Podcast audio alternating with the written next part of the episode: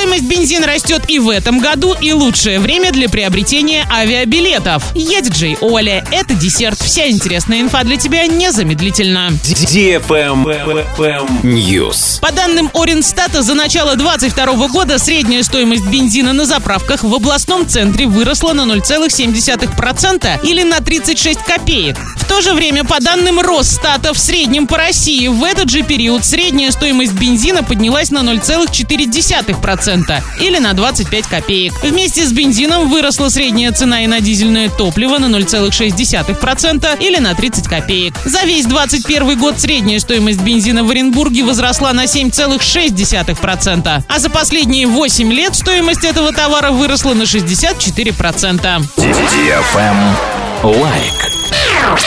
Эксперты туристической индустрии назвали лучшее время для выгодного приобретения билетов на самолет в этом году. Стоимость авиабилетов зависит от двух факторов. От того, насколько заранее планируется перелет и в какой день недели подбирается вылет. Специалисты отмечают, что в прошлом году около четверти билетов по низким ценам приобретались как минимум за девять недель до отправления. Тенденция сохранится и в этом году, поэтому, чтобы получить самое привлекательное предложение, бронирование следует совершать более чем за три месяца до поездки. Помимо прочего, дешевле всего путешествовать в пятницу. Вылет в последний рабочий день недели позволит туристам сэкономить от десяти до двадцати процентов от стоимости авиабилетов на внутренних и международных рейсах. Кроме того, путешественников предостерегли от перелетов во вторник и среду. В эти дни можно столкнуться с самыми высокими расходами. Travel Guide. В Шанхае открылся торговый центр с тысячей деревьев на фасаде. Он так и называется «Тысяча деревьев» и напоминает лесистый холм. Торговый центр имеет девять этажей. Его конструкция состоит из пересекающихся бетонных балок и колонн. Она спускается под углом сорок пять градусов к реке. На каждой из колонн высажены лиственные и вечно зеленые деревья, а также кустарники и вьющиеся растения. На площади шестьдесят три тысячи квадратных метров расположились сто три магазина и шестьдесят три точки общепита. Имеется фудкорт и супермаркет. Стены здания украшены работами французского уличного художника Пола Децо. Кроме того, в оформлении участвовали еще шестнадцать художников. На этом все с новой порцией десерта специально для тебя. Буду уже очень скоро.